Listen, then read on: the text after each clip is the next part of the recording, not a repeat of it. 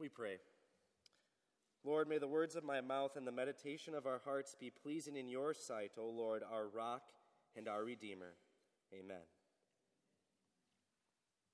You'll find our text for consideration on page 9 in your worship bulletin if you'd like to follow along today. It was another game of pretend Nerf football. The little boy on the living room couch as imagined crowd noise screams touchdown in his head. He spikes the ball into the turf of the living room shag carpet. He flexes like his favorite player. Oh, having a blast. And you can see it on his face, that smile as he's juking around the furniture and shrugging off the pillow's tackles. That is, until it all goes wrong. One overthrown self toss of that Nerf ball sends the living room lamp by the couch wobbling and then tumbling off its stand and smashed on the floor. The joy dissolves, replaced by shock, fear, worry. Those tears begin their uninvited flood down his cheeks. He knew he wasn't supposed to be doing this, but he didn't think it would lead to this. He, he didn't think it, he'd actually break something. And then the daunting thought crosses his mind what impending doom is coming when dad finds out? And he already has. The approaching footsteps send chills down his spine. It's his fault, and he knows it. He's going to have to face the punishment. Dad turns the corner to meet his son's crumpled, gloomy figure, and he can't even look at his father, so ashamed. He tries to choke out a heartfelt, I'm sorry, but only unintelligible babbles can be heard through the tears. Son, his father said, it's okay. There's no need to cry. There's no punishment. What? How could this be? It was my fault. I, he, he knew he wasn't supposed to be doing this. See how he's changed in an instant. Just like that, those tear stains still on his face, now joy fills his face. That smile starts to come back through a few sniffles, and he runs and embraces his father and buries those last tears into his clothes. He is free, so unexpectedly free from punishment. Have you ever felt like that little boy? In the moments after that lamp smashes on the floor, standing there in the middle of his mess, what mess has your sin and mistakes landed you in that leaves us with crippling guilt, anxiety, shame? Maybe it's tear stained eyes that hide a mind wondering what God thinks of me. And then we see those thoughts we have about others, the hurt we're capable of causing others, and we might find ourselves saying, I don't understand what I do. For what I want to do, I don't do. But what I don't want to do, that's what I do. The, the good I want to do, I don't do. No, the evil I don't want to do, that's what I keep on doing. If you felt like that, then you felt like the Apostle Paul who wrote those very words I just said in the chapter before our reading today. When he considered his struggle and the muck of that struggle between God's will and his sin, he came to a conclusion that we can all too well relate with. He said, What a wretched man that I am. But it was right there in that struggle it was right there, like that young man coming home to his father after squandering all his wealth with prostitutes. It was right there, like that little boy sitting there, unable to look at his father because of his shame. And it's right there as Paul wondered who could rescue him from his body of sin and death that Romans 8 1 breaks in like the dawn. Therefore, there is now no condemnation for those who are in Christ Jesus. No condemnation, no punishment. You can be assured that this is as true for you as it was for Paul. Because you have been baptized, you have heard the word, the Spirit brought life when He worked faith in your hearts. And this does shock us because we heard, or we can read two chapters earlier in Romans, that the wages of sin is death. But the verse goes on. And the gift of God is eternal life in Christ Jesus. And now we hear in Romans 8, in verse 2, that because through Jesus Christ, the law of the Spirit who gives life has set you free from the law of sin. That's the controlling power of sin. And free from death. This turns our grief to joy, our shame to honor, our guilt to comfort. But you might think, I still struggle. I still feel that controlling power, that pull of sin, and I give in. I know. I'm right there with you. So often we could say with the psalmist in Psalm 130 that if you, Lord, kept a record of sins, Lord, who could stand? And that's just it. We couldn't stand. Not King David, not the Apostle Paul, not you, and not me. Certainly not. But the reality is, God doesn't keep that record. We sang a version of what David proclaims in Psalm 32 that blessed is the one whose sin the Lord does not count against him. No record, no condemnation. But how? Well, God knew that we couldn't keep the law on our own. It is powerless in earning salvation for us because we are weak, unable to keep it. But God had an astounding solution. Verse 3 tells us For what the law was powerless to do, because it was weakened by the flesh, God did by sending his own Son in the likeness of sinful flesh to be a sin offering. We couldn't do it ourselves. We had to look outside of ourselves. So we look, we look and we see Jesus. But jump even 33 years earlier than that cross. Galatians 4 tells us that when the set time had fully come, God sent his son, born of a woman, born under the law. And he lived 33 years under that law for us, a perfect life. Even as a young boy, he was in the temple learning and teaching about God's word. Even when he was starving in the wilderness, on the verge of death in the Garden of Gethsemane, he refuted and won against the temptations of the devil every time. And he did perfectly what you and I never could God's will, always and every time. And he is our perfect substitute.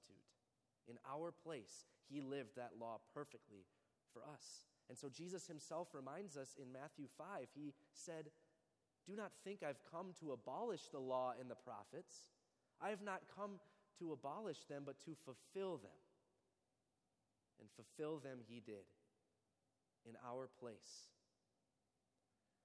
But you see, Jesus didn't just fulfill the law, but also the prophets. Because you see, we look at the cross and we see that perfect God man there, hanging there, dying on the tree, who always did God's will. How could that be? Well, it was because of that same loving will of God that He wants you to be saved. He wants all people to be saved. And so that prophecy He fulfilled in Isaiah but was that He was pierced for our transgressions, He was crushed for our iniquities. The punishment that brought us peace was on him, and by his wounds we are healed. Our perfect substitute in keeping the law, and our perfect substitute even in fulfilling the law's punishment for us death. And so he condemned sin in the flesh, that's Jesus' flesh, in order that the righteous requirement of the law might be fully met in us. We receive the credit. We get to stand before our Heavenly Father on Christ's perfect report card. Us, even us, in our struggles. And this brings us great joy and completely changes us. That little boy I mentioned before, when he had broken the lamp and his father came in, he was so ashamed he couldn't even look at his father. But remember how his father's pronouncement of forgiveness and unexpected freedom from punishment completely changed him?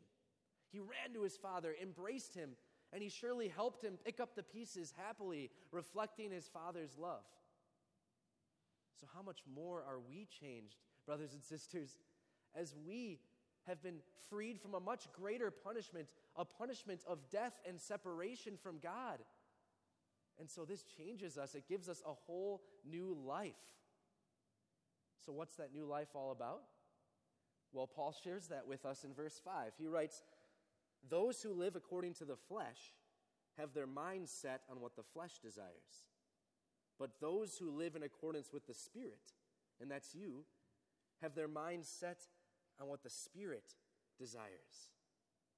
You see, the Spirit works in us this brand new mindset that loves God's Word and embraces the study of it. He makes us seek opportunities to learn more about God, whether here at church on Sunday or at home in Bible reading or in Bible study.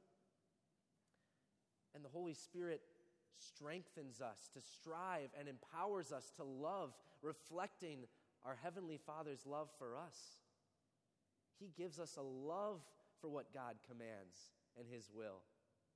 And that's loving Him above all things and loving others as ourselves. Yet, just as Paul is getting into this wonderful result of being freed by Christ and people of the Spirit, he warns us he reminds us that this isn't a tranquil morning walk in the park here. No, there is a real struggle going on within us. Our sinful nature, that little unbeliever inside of all of us, desperately wants to do anything but God's will. But verse 6 warns us of where that leads. The mind governed by the flesh is death but the mind governed by the Spirit is life and peace. And so Paul goes on with this back and forth he started last chapter that us without God, we're hostile to him, unable to keep his commands, unable to please him. But that's not you. Verse 9 tells us, You, however, are not in the realm of the flesh, but are in the realm of the Spirit, if indeed the Spirit of God lives in you. And indeed, he does. Paul isn't saying this to put it in doubt. No, he's saying because this is true, you are people of the Spirit. And it is true for you because you've been baptized. You've been strengthened by the Word of God. You've been assured of forgiveness in the Lord's Supper. Yes, we won't always be pleased with how we've used our freedom to please God. Failure and regret come, and it hurts. But remember that that struggle that Paul talked about in Romans 7 and now here, he was describing the Christian life. He was even describing his own struggle as an apostle for Christ. But a Christian's reality is this when Christ looks at you, when God looks at you, he sees Christ himself, in whom he is well pleased. And even better than that, not only does he see Christ, but Christ is in you.